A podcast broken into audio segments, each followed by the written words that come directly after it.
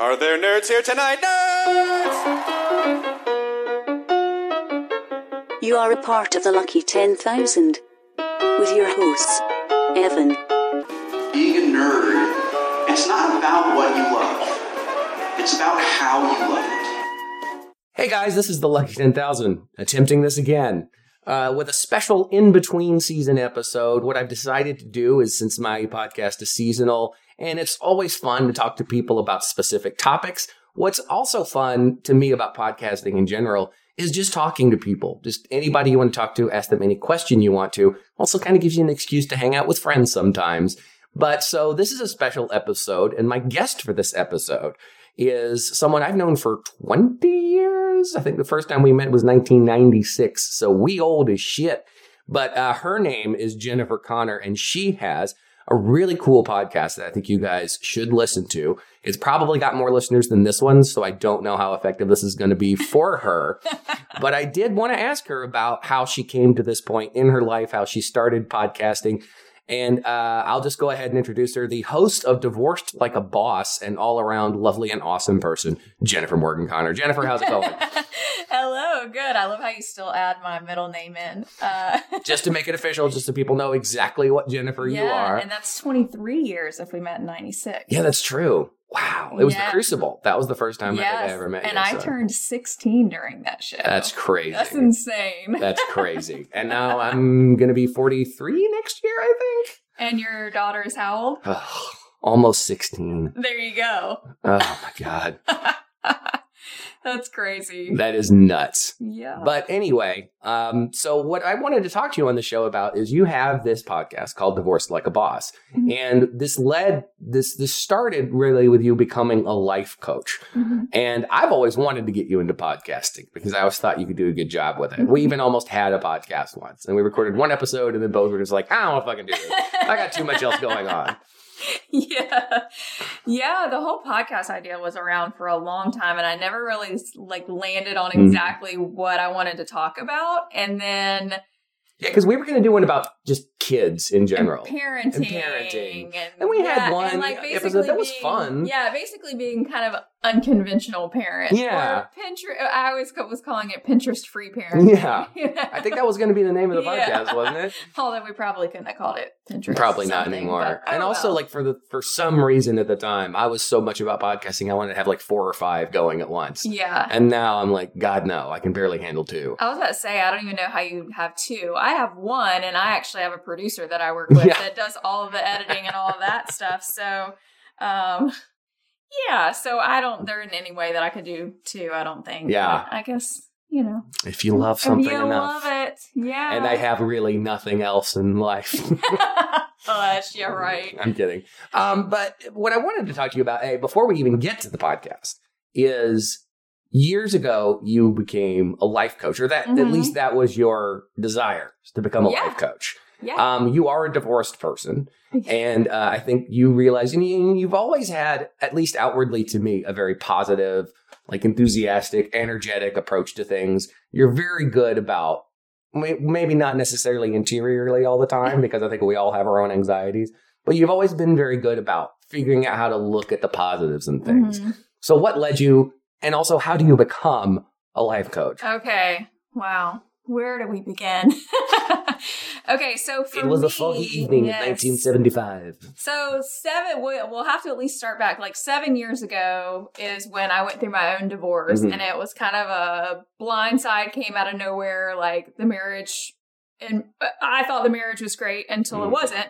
Um, and I had one year old twins at the time, and so um that was really like luckily i was very into personal development i was already like kind of a nerd with self-help and stuff like that and and always have wanted to stay positive and and everything but that obviously throw, throws you for a loop a does. little bit um and so but luckily i had kind of that background already and so Yeah, what is that Even when- background? where where do you where do you is it? So- did you do something in, in college or? no i got really when i joined i did a multi-level marketing company and I did, yeah.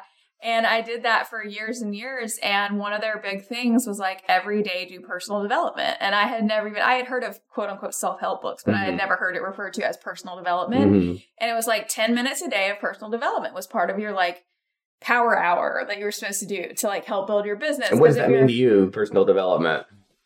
Self betterment, like working on you internally and your emotions and your thoughts and um you know it could have also been like sales books and things like that but um but yeah so i was really into that and really kind of figuring out i don't know kind of where how we become the people we are Mhm. and and how we let things affect us and so thankfully because i was already kind of into that um when everything was going wrong in my marriage i was immediately like i gotta talk to somebody like i I So you had kind of a spine for how to deal yeah, with I it without like, even I realizing. can't, I can't deal with this. Like, I'm going crazy. I've got to Mm-hmm. go talk to someone. So I um worked with a therapist and everything, and then then I fell like just even deeper down the rabbit hole because I told my therapist when I showed up, I was like, I'm either going to be your best client or your worst client, and it's going to be for the same reason. Yeah. and it's that I love to geek out and study and learn, Mhm. and therefore self-diagnose. You Mhm. know, We all do that. I know I do. So really, I would say the first, um, the book that really turned things around for me, um, is called The Happiness Trap, and it's by Russ Harris, and it's a, it's based on actual therapy method, um, Mhm. acceptance and commitment therapy. It's pronounced ACT. Yeah, that was that was actually one of my first questions that I should have addressed earlier. Is is how much of what you do self coaching or, or not self coaching, but life coaching is therapeutically based. Like, how do you get to that point? You're not a therapist. No, I'm not a therapist. No, I'm not a therapist. And I guess the, the main difference between that I like to tell people between a life coach and a therapist is that a therapist is usually trying to medically diagnose Right. you. Um, and also very, very heavily focused on the past Mhm. and why things are now the way they are. Mhm. Whereas with life coaching, and this is kind of what, um, kind of skipping ahead when I discovered life coaching because I always thought, I always thought that life coaching was like the lamest thing. Like, yeah, like who needs a coach for life? Like, It- I don't get that. it sounds like a buzzword. It, sounds, like corporate speak. so stupid. Yeah. I mean, I admit it. Like, I call myself a divorce coach Yeah. right now. A lot of times, I'll still say a life life and divorce coach because, like, people either a do not know what it meant, means Mhm. at all, or they think they know what it means, and it's lame. Yeah, Um, so, um, but the way that I kind of fell down that rabbit hole is I discovered that book on acceptance and commitment therapy. And a lot of that was based on how your thoughts that you don't have to like forget what happened to you in Mhm. the past, but you can actually just live with it and it's kind of neutralized yeah. which was a huge relief for me. It sounds like it's not like a big aha, but it was a huge aha for me at the moment where it was like, oh, so like I don't have to fight with this to like get rid of all of the painful memories. I just have to get rid of the painful Right. portion, like the pain that's associated with them. So the Right. memories can still be there. And so then I started falling down the rabbit hole more of like, okay, so this is where you are now. What do you do to work your, you know, work with your mind and your emotions to have a better future? And come to find out, that's what life coaches do. Yeah, okay. and uh, How long have you been a life coach? You would say. um, well, I've been certified life coach for a year. what does that Um, entail? Well, I so here's the thing. You can do so life coaching is a lot like personal training in that like you could become a, you could decide today. You could say I'm a personal trainer or Mhm. I'm a life coach. Mm-hmm. And you know, you might go work for a gym or something as a personal trainer and they might require you to have a certification. But what certification do they require you to have? I mean, it's like you can get a certification in a day Yeah. or you can get a certification that requires all this testing and whatever. So life coaching is an unregulated industry, so there's that aspect to it too, which is like can be seen as a negative because there are people out there that can literally just wake up today and be like, "Hey, I'm a life coach." Mhm. and then but the positive about it is because it's unregulated too, that's another big difference with therapy is like there are things that therapists like uh, they have specific Yeah. guidelines that they have to follow to do certain everything a certain way and i f- just don't believe that everybody is built the same way Right. that everyone operates the same way I, I, I agree. yeah. and um and i think there's a place for both like i um still think therapy is amazing Mhm. i still take excuse me i still take an antidepressant like I do too. um you know so there's medicine where medicine's necessary and and and the medical side of things where it's necessary but then for me what was so cool about life coaching is that that future focus of like okay well something shitty happened Mhm. but it's over Mhm. and if you don't want to keep playing in that dirty diaper then you, you can move I remember. I do you know? actually listen to your show.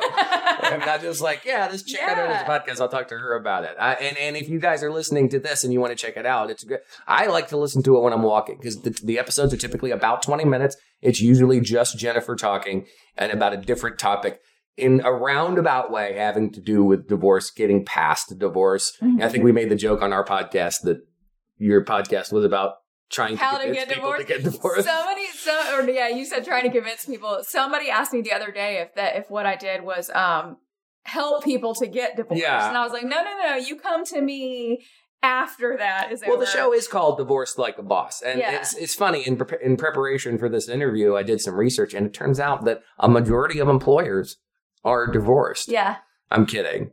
I would, I would, no, I would, I would venture to guess that a majority of high level. Um, So your podcast is really people- about helping CEOs get through divorce. No. I'm just kidding. It's not, but it is. Um, that is kind of you know how everybody kind of has their client avatar, like their person that sort of. Gra- Mhm. the people that gravitate to me are generally they're they're me from 7 years Mhm, ago. yeah. They're like go getter people that like are used to being able to fi- figure this shit out on their own, and then they're suddenly like, oh, like this like this storm came and just Mhm. ripped their life apart, and they don't have time for that. Was that one of the hardest aspects for you? Is not because I mean, obviously, divorce is is it's never easy, and I feel like these days because it happens so often, people just kind of like, yeah, they're there for you, they're sympathetic, Mhm. but they kind of just dismiss it. It's like, yeah, yet another person I know is getting a divorce. I know it's difficult, Mhm. but it, it's not the same thing to them, especially if they've never been through it, as say losing a relative or something. But it is traumatic, especially if Oh, yeah. you don't see it coming. I mean, I tell people all the time, uh, especially when I was in the really painful stages of stages of it. It felt like my husband had died, hmm but I had to keep seeing his Yeah. ghost all the Especially time. Especially with kids, you can't and just like, cut yeah, the cord and just move away and never talk to each other again. Exactly.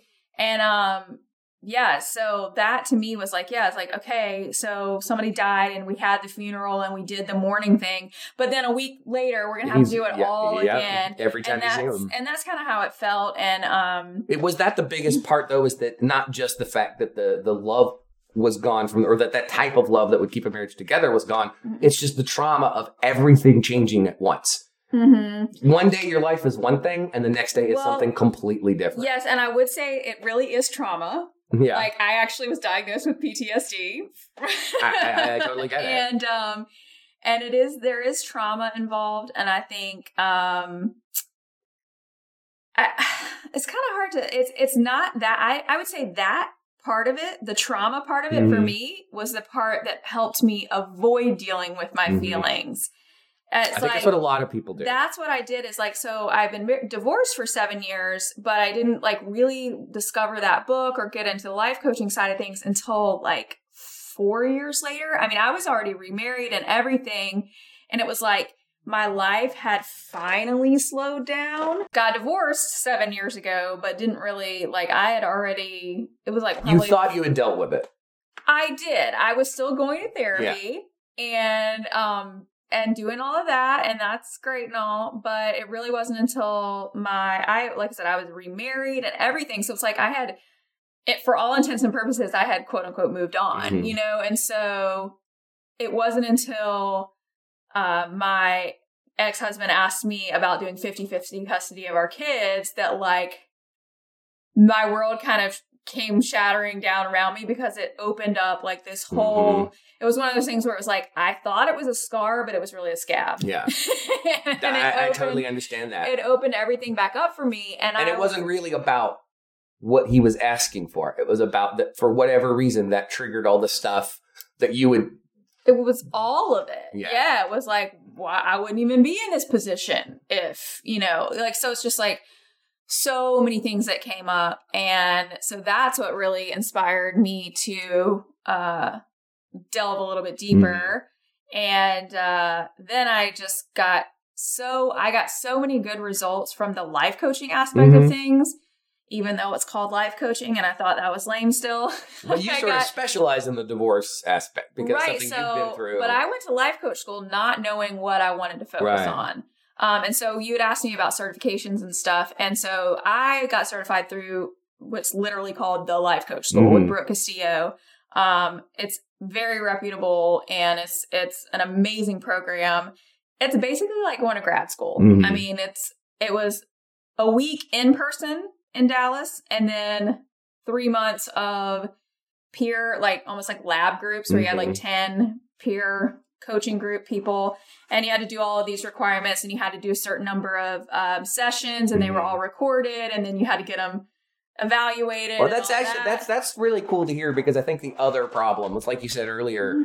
anybody can just say there's something Yeah. go online and like pay 20 bucks and get this Mhm. little thing that they can put in a picture frame. But I think it really helps to know that you actually did like some pretty in-depth hardcore studying in order to be this. You didn't wake up one day and say, I'm a life coach now and I'm going to tell people or at least try and help people through their stuff Yeah. when you have the added combination of having been through it, Mhm. going to therapy for it, all that's in your arsenal. But Mhm. then you took a class where people said this is how you use yeah the talents that you have. And think- they were not i mean i know several coaches that had their stuff rejected and they had to redo it yeah, like it wasn't like they were terrible coaches but that they just you know they that's felt like always a good sign you know, because yeah, you know there and- is that whole thing about uh because I know what multi-level marketing service you used to do. Yeah. Because I was a part of it too. yeah And I'm not going to sit here and say, because you were uh, great at it. Like I could easily see that you were one of those people that they would want to have on board, but they never really said no to anyone. right. It was kind of like if you Oh, pay the sure. fee, you're a coach now. Yeah, It's yeah, like, yeah, That's kind of sure. not how it should work because some people are just not going to be good at it. right yeah Especially in that arena where it was fitness, and there were some people that I'm like, you should not be coaching a class on fitness. You weren't one of them. I was gonna say, well, I mean, I have like five fitness certifications, so I had that before I even started with them. But, but, and that's actually also one of my favorite parts about working with my personal training clients in my Mhm. former life when I used to do fitness stuff. It was the mindset piece and how it's like so not related as much to the weights you're lifting and Mhm. the food you're eating as it is to like what you think about yourself and and all of that. And um, so they uh the life coach school though they for the certification program and then it's like a whole nother year after to like the three months and then like a whole nother year after that that Mhm. you're doing you know turning in requirements and stuff and i am a nerd like Hmm. straight a's for life literally and i think this was the hardest program that Really? i've done because i couldn't just it's not black and It's white not black and white, yeah. it's not black and white. It's not um, you know, there's not like a, a definite answer. It's Mhm. all like and you don't know ever what you're gonna get. And that's one of the cool things too about like when I coach my clients, like I have no idea what they're gonna right. get on there and talk about. Um, so a lot of what they taught you was like critical uh, almost like critical Mhm. thinking and like here's some guidelines and this is like but each case is going to be models, completely yeah. different. and you might give one client a piece of advice and give a different client that, that had the same outward Mhm. issue a totally different piece of advice. So, well, here's the other thing, and this is what I want to get into before we get into the podcast itself Yeah, yeah. about you personally. Mhm. Because, like I say, I've known you for a long time, but it wasn't until about two or three years ago we really sat down and talked like real shit. Mhm. And one of the things I like about you is you are empathetic, you will listen, but you also don't coddle. You're not mean, but you're like, look, Yeah. I, I hear what you're saying, but dude, fucking get over it. You know, it's like it's time to progress. Right. But also, until we started getting a little bit closer in that regard, I didn't realize because your outward attitude is usually one of positivity mm-hmm. and you're funny and you're joking all the time. I don't think I knew until a few years ago that you were on antidepressants. Now, Oh, really? is that part of that is are and I think it's a really cool thing that you can sit here and you can say, look, I can help you Yeah. as much as I can with your life, but just know that like I have shit too. Like I do have Yeah. anxiety and I do have depression issues and it's stuff that that it- it's honestly would make me want to use you as a life coach even more because you know what it's like not just necessarily maybe because of the divorce but just in general to be at that point where you're you know how hard it can be to battle back from those feelings sometimes. Yeah. Does life coaching help you deal with your own issues? So that's the thing is I didn't get um I didn't have depression until it was postpartum depression, and then it just kind of decided to take up shop. Mm-hmm. and I It knew probably- nothing about that, but I've heard it took be. up shop because you know, like a year later Yeah. was when my divorce happened and life blew That's a, up. that's as a I big double it. whammy. You know, and so I was actually weaning myself off of them when all that happened, and I was like, "Nerd, And how time." hardcore does postpartum depression get? Oh, it was awful. And I think everybody has a different story. And I didn't really identify mine until um because I, I always thought it meant that you wanted to hurt your Right. baby. And I didn't want to hurt my kids. Right. I just wanted to die.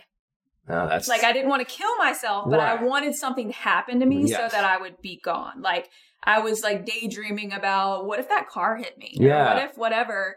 And I'm like, eh, something's not quite right with that frame of mine. And a friend of um mine, you might remember Emily from back yeah, in the I day do. We're Facebook friends. she had um, messaged me. I had my boys in May. She had messaged me that February through Facebook. We're, you know, just Facebook friends these days. And, um, and just casually offhand was like, yeah, and if you ever deal with postpartum depression, I'm kind of the poster child for that. Hmm.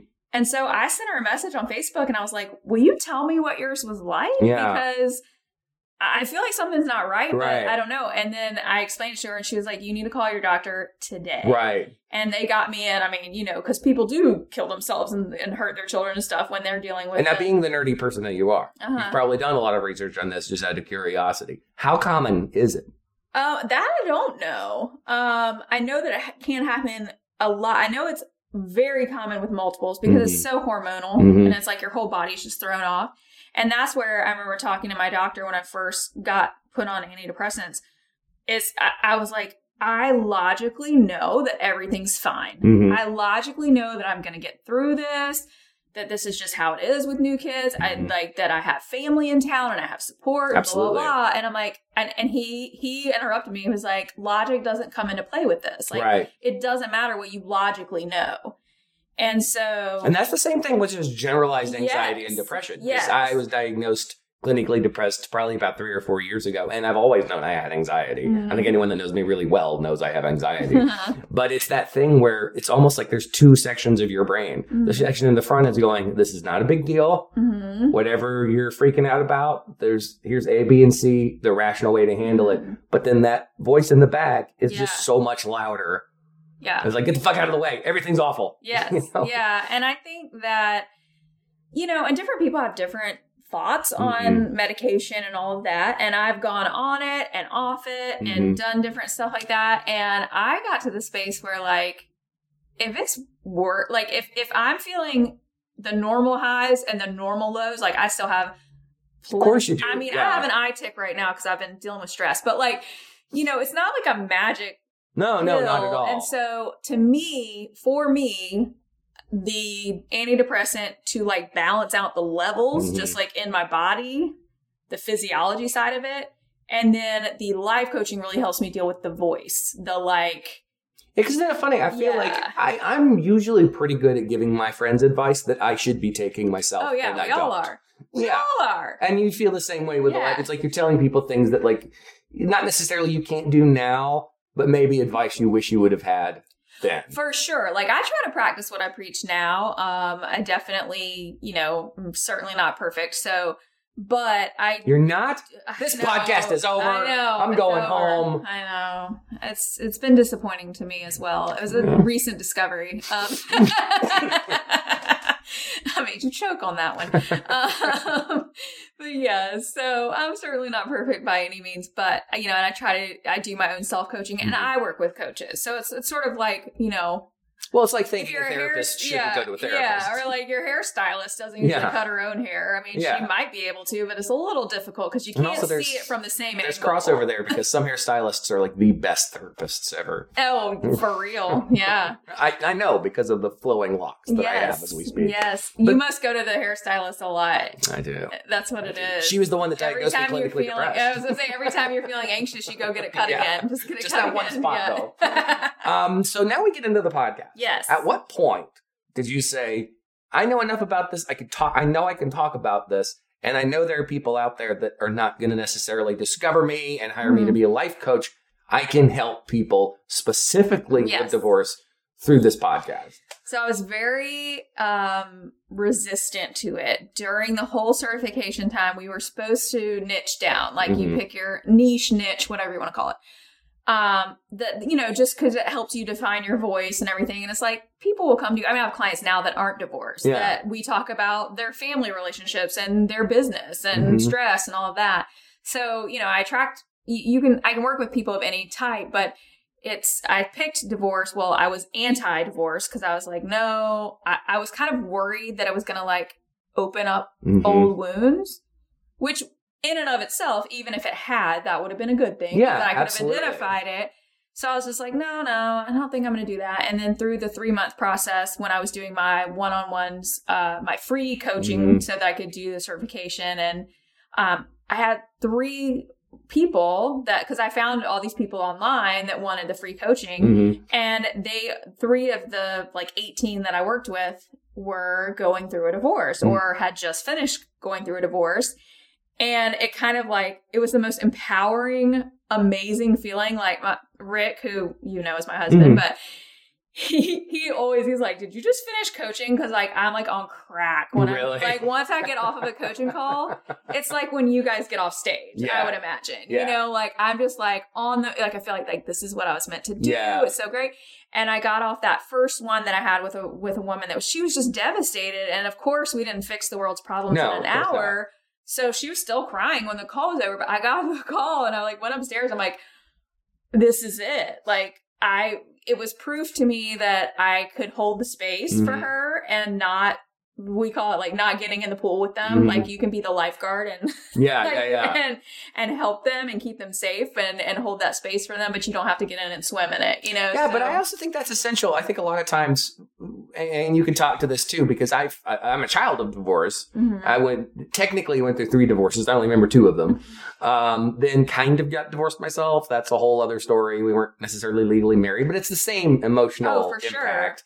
But it's also that thing where And if there's a life coach out there that wants to focus on that, that would be an amazing niche. Yeah. Because the long term adult relationship that isn't marriage, Mhm. that's like a whole different. And you know, the biggest difference is it's actually I look back on it and I kind of go, thank God we weren't legally married because we didn't have to go through the paperwork and the court systems and all that stuff. But we did have a child together. Mhm. So it's not like that thing you can just say, "Oh, we're not dating anymore. I don't have to see this person anymore." But right. but I also think that some of the things you said I think are really important because everyone has pain about something.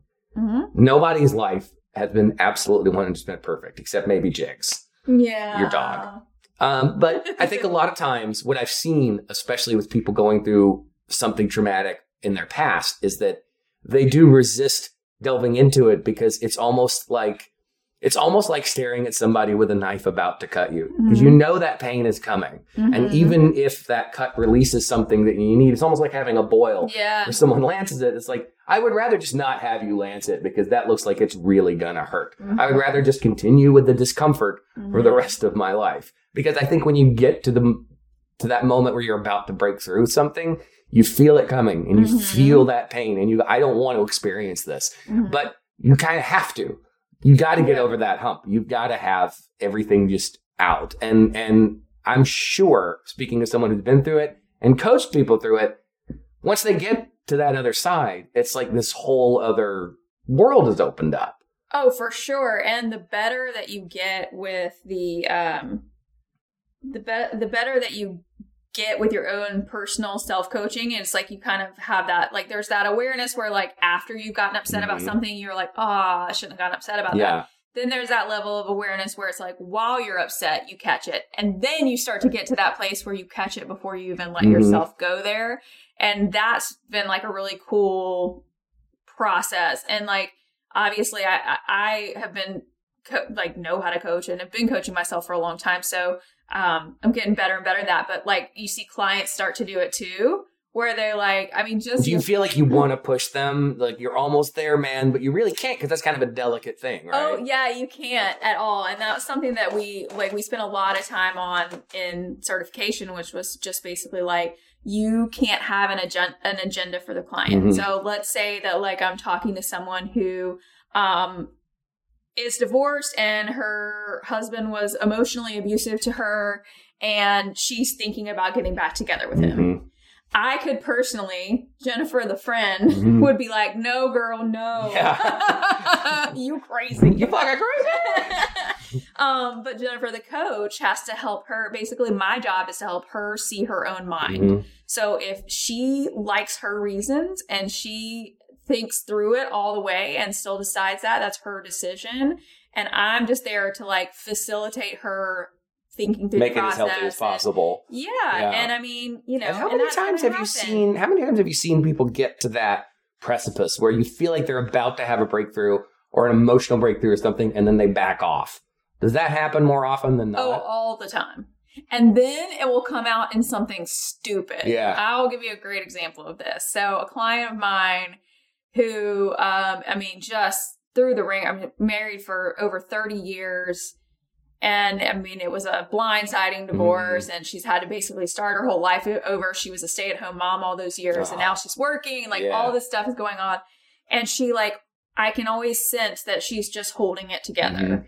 And you know, no matter how many times I let her know how safe it is, and that it's And that's your way of not out, telling her whatever. to do it, just saying, if you do, No, I don't even say that. It's just more of like, hey, you know, that's normal. Like if she'll Mhm. say something and it's like she'll be on the verge Mhm. of going somewhere with it, and I'll be like, that's totally normal. Of course Yeah. you feel that. way. She'll be like, I know I'm a terrible first person for thinking that, you know, and you're like, right. No, you're a human. For And that's a defense that. mechanism, I'm sure. Yes. To bet, to, like, I'm a terrible person because I think it's, they'll give me the excuse to not explore. And so one day, um, I do my coaching packages in three months at a time. Is Mhm. usually when I work with people, and we had already had maybe like five or so sessions, four or five sessions, and they'd gone well, and we'd talked through stuff, Mhm. but still, you know, there's that wall. Of course. even if they're not consciously aware that it's up, it's it's up. I think a lot of times the people aren't. And then she's then we start talking about her hobby and this um this project that she I'm trying not to give details even though Sure, you no, you know. don't. You don't like this that. project that she wanted to complete, like a craft project. Mm-hmm. And that's what did it.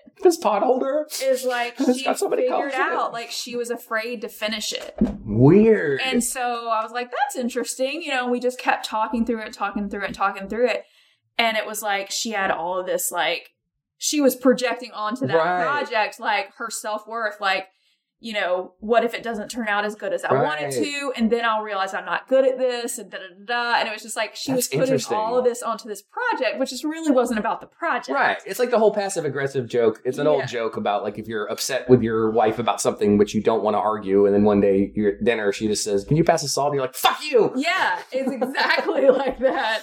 It's exactly like that. So yeah, um, Hey guys, this is Evan. Hey, Jason Underwood. And if you're enjoying listening to the Lucky 10,000, then come on over to a podcast where nobody's ever getting lucky, ever. Here on the Lucky 10,000, you're here to learn, but with the Bearded Ones, we're here to make you laugh. And and maybe you'll learn something while you're laughing. Yeah, learn something like about Batman. I mean, for we were on a stint of Matlock for a while.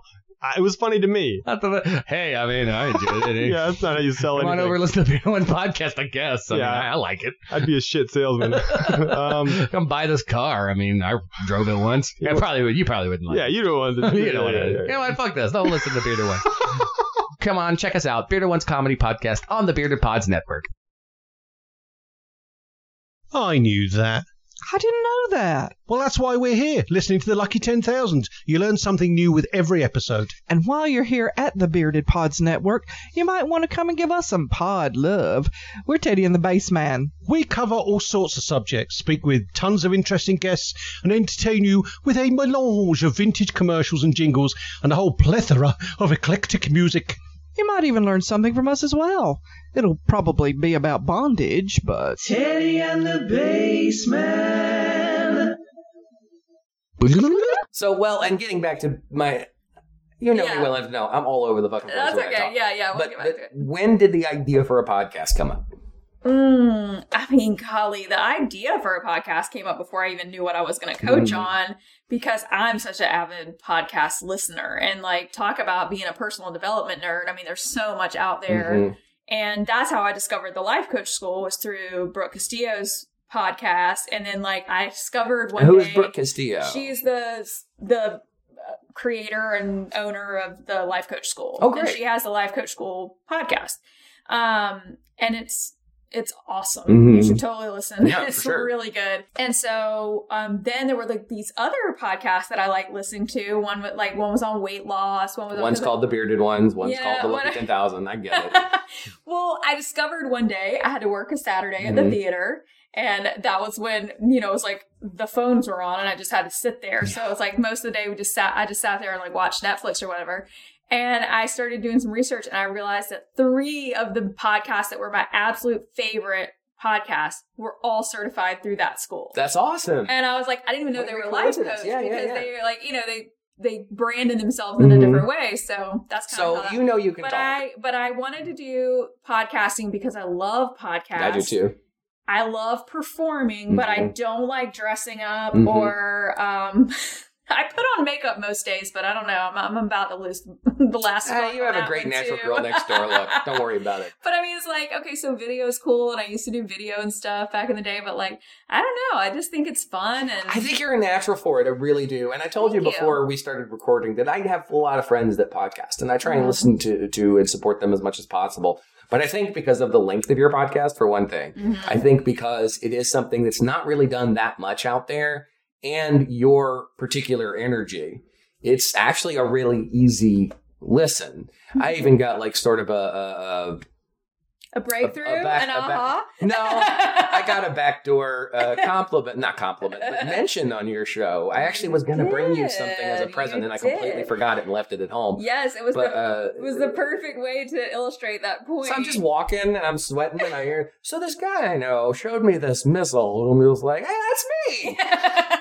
and I think I even said, "I don't know. I don't know if he's going to hear this or." No, I did. I did.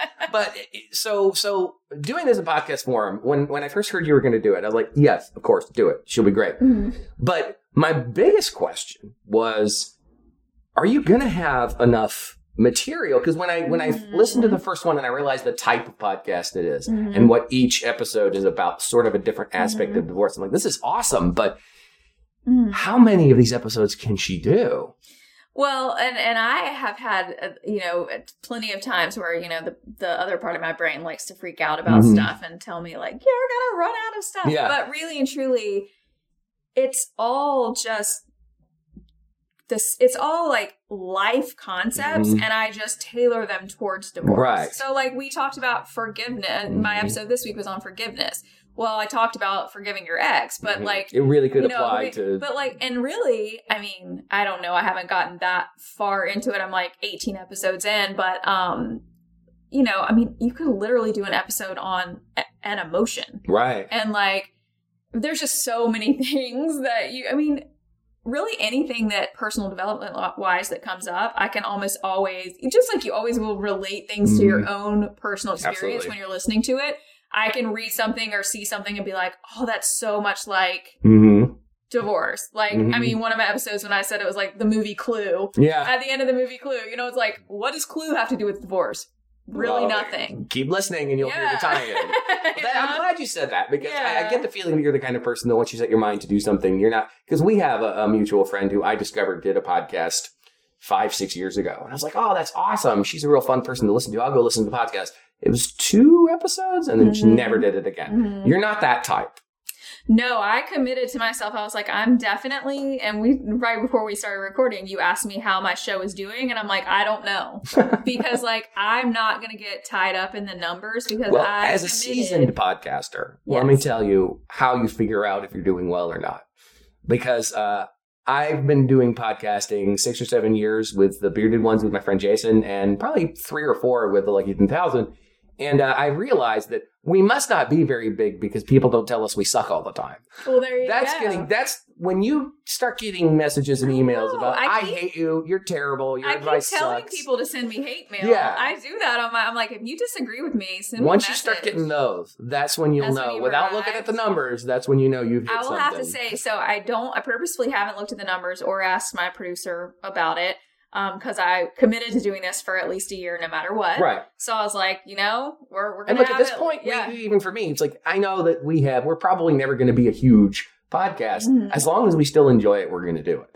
Yeah. That's my whole thing. I mean, and my goal is that my podcast will be the free resource Mhm. that, like, if you don't hire me, you're gonna get the best of me and those Mhm. little those little snippets. But that's one of the reasons why I like your podcast, and I think your podcast will succeed because you are doing something. Because I love the podcasts that I do, but I'm also very fond of saying, like, okay, you look at the bearded ones, and it's me and Jason, two geeky white guys, trying to be funny for an hour and a half, and it's like. There's a million of those podcasts out there. Mhm. Even though I think usually we're pretty decent and, and, and better than a few I've heard, there's a million podcasts like that out there. The Lucky 10,000 is like, But it's I me. think you and- could say that about just about anything, though. but I think yours is very specific and very Oh, tailored yeah, and, yeah, and yeah. definitely has the opportunity to build a pretty big audience. I mean, you've got a Facebook group page for it. Mhm. And the other thing I wanted to talk about is your your Facebook group and your podcast seem to be generally speaking geared more towards women. yes, Now, is that because that's the only side that you can really identify with? Like, I'm a woman and I went through divorce. This is how I feel. no. So totally 100% could and would and will work with um with men who are divorced, but they're just not the client that I'm speaking to. When I turn the mic on, there's like a particular person, you know, like a Right. particular. But again, And so- it also can but the group, but the group is specifically um, only women because there are many women that just that's the only way that they could feel safe to open up. Oh, that's okay. That's a great. yeah, that's a great why angle. it's only yeah, women. yeah, so yeah. it doesn't have anything to do. And in fact, I have an, a life coach friend of mine, and I'm, I think I'm going to see him next week. Um, and I really, really want him to go into working with the men Mhm. of divorce because I think he would just be so great at it. And I want to have somebody that I can be like, hey, like I can work with you, but if so, sometimes people do just want a man's perspective, you know, Absolutely. or, whatever. But also, like, I like the fact that you're approaching it that way because you know we're whether we admit it or not, we're all very tribal, and I think uh, for for any and there there are inherent differences in the Mhm. genders. There just are, Mhm. um, and I think it's really cool that you have a. A safe. I think everybody needs that safe haven, and Mhm. especially it seems like guys, their reaction to rejection for women or divorce and all that stuff is almost immediately anger. Mhm. I've known a lot of guys that like yeah. like are kind of women haters for a while after their divorce. Oh, there are plenty of man haters out there too. I'm sure. I'm sure, but, also a lot of times with the with the interwebs, Mhm. you get a lot of creepy guys that are Yes. like, "Oh, newly single women Yes. that are vulnerable. I'm going to pretend to be divorced and be in this group." And so I've Yeah. just heard of stuff like that, and I'm just like, "Nah." you that's that's awesome. Yeah. That, I, I was I was I never thought there was a negative connotation to it, but I'm glad you said that because that makes so much sense to me. Because I think at one Mhm. point I approached you about joining Mhm. a group, and Yeah. like, nah. like, "Sorry." And but I think that's that's wise because you Mhm. do want, especially if your job is to be there to help people open up, you want them to be in a place where they feel like they can open up without really risking anything. Yeah, and that's the difference too with the Facebook group versus like the podcast versus well the podcast is a one-way conversation and Right. the the Facebook page is to everybody. Right. And so the group is the place where you know we really have more of the Mm-hmm. dialogues and more of like the you know people just open up more and get a little more vulnerable or feel more comfortable asking questions in that. Mm-hmm. But it's also interesting that when I do listen to your show, you do use a lot of female Oh, yeah. pronouns, but a lot of the stuff you say, I completely understand Oh, yeah. I don't feel I, I like an outcast listening to it. I don't And- feel like I'm not included when I'm listening to it. oh, that's good. Glad to hear that. Yeah, male perspective. I'm I'm I've only done one interview episode so far, but I've got a girl. Um, I actually have two interview episodes done, but one of them's only one that's come out. But um, a woman that I'm gonna interview soon is coming at it from the perspective because, like, even though I, I I'm still human, so like. I'm coming at it as open slate, you know, blank Mhm. slate as I can, but I still have everything that society and my own experience has biased me with. And so I realized that I my experience was a divorce that began not of my own volition. Mhm. So I haven't really spoken to the women or men, but Mhm. that chose to leave. Right. And they're the ones that left. Right. Whether they whether they cheated or whether they fell out of love or whether they you know whatever. All right, Jennifer, I get it. I'll come on your show. okay. Are you the one that left? Yeah. No, not really. Okay. That's that's a that's a whole other no. I was like, conversation. "How did I not know that?" But yeah, so she and I had a, a long chat. She's an she is a, a relationship coach now. Um, but her thing was like, you know, I just wasn't happy, Mhm. and I didn't have a quote unquote good reason. Right. You just you can't. And your so emotions, your that's feelings a are your whole feelings. separate. That's a whole separate thing for um someone to deal with when it's like.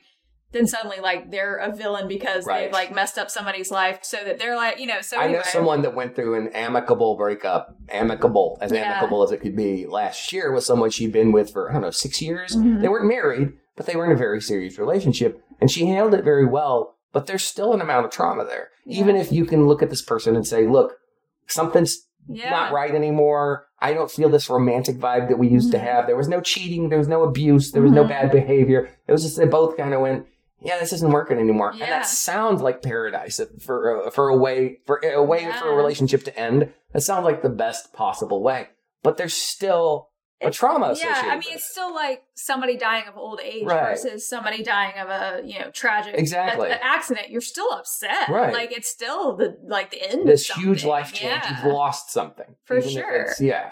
And I think that's I don't know that's something I'm really passionate about too with what I talk what I speak about and with my clients and everything is like allowing yourself to feel shitty like Mhm. just know that it's going to pass because that helps to just know that that there is a bright light somewhere Mm-hmm. But also you know? not to live in that shitty feeling. But yeah, but but to like that's the thing. It's like you gotta like your reasons. Like Mhm. if you're living so it's sort of like the difference in pain and suffering. So it's okay to experience Mhm. and process and feel the pain because that's productive. Right. That's like part of the process and it's actually gonna lead you towards healing. The suffering is when you're piling on top of that all of these extra judgments and expectations and you're just sitting in it Right. and you're not growing from it and there's nothing productive from it and that's when you kind of like What's weird in my experience, uh, having anxiety and depression, and I'm much better about this now than I used to be. And and we'll wrap this up in a second because I know you probably have a lot of other stuff you need to go to. But uh, they expect me to pick my kids up from school it's the weirdest thing so weird. i know But uh, what I've realized is that, especially if you have anxiety and depression, it's not just about being sad about something. It's about the fact that you're afraid of something different.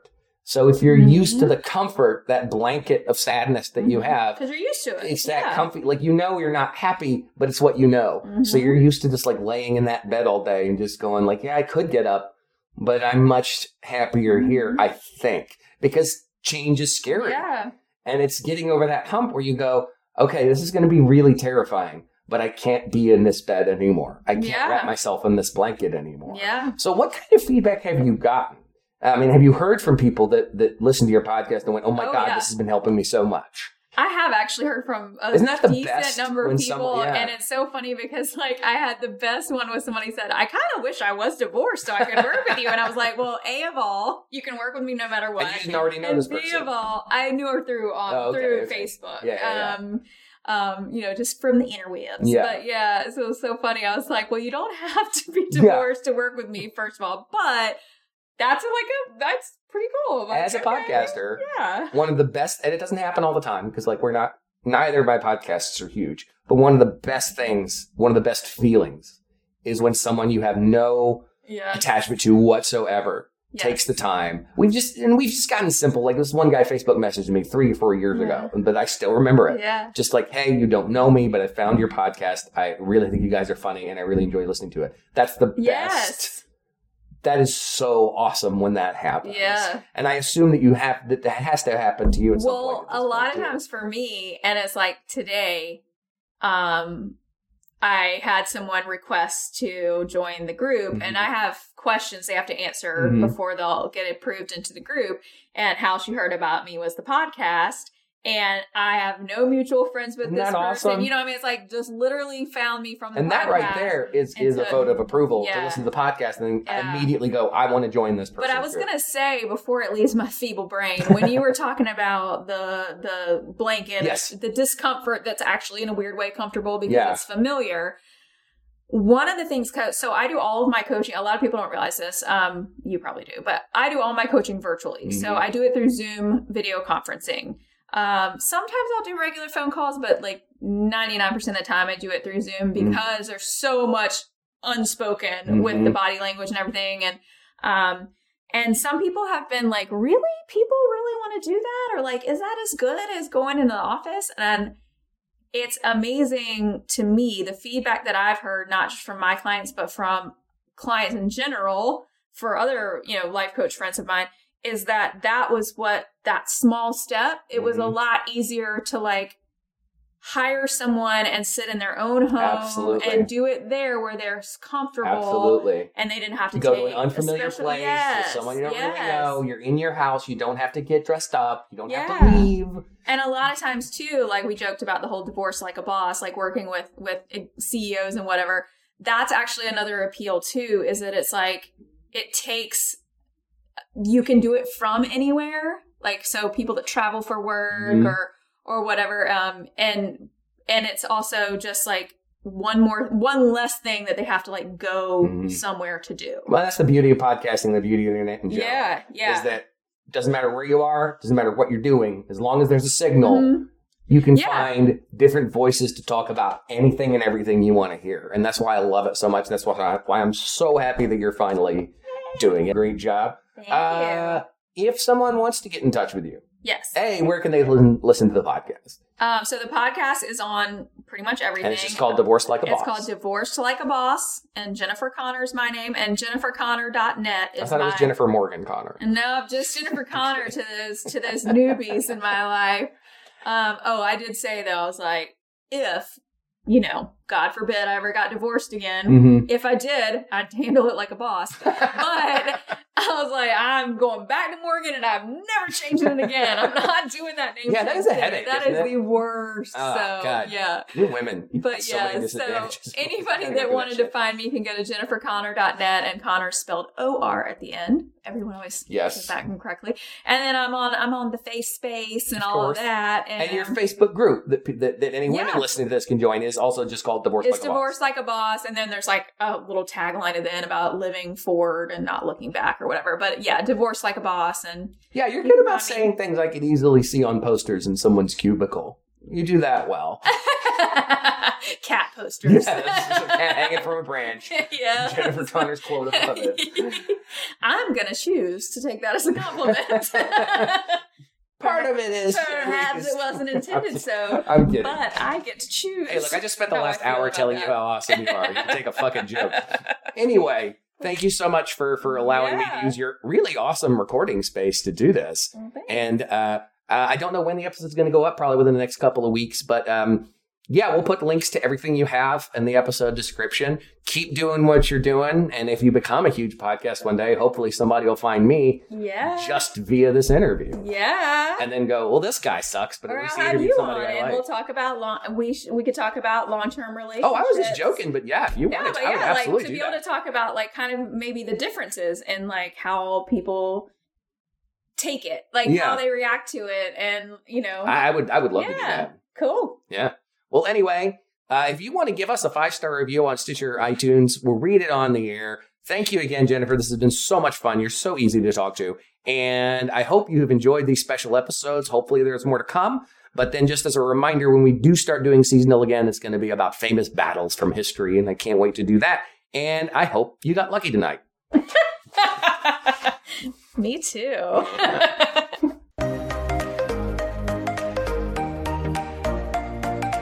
Thank you for being a part of the Lucky 10,000. Email us at lucky10000 at gmail.com. Find Lucky 10,000 on Twitter at lucky underscore 10k.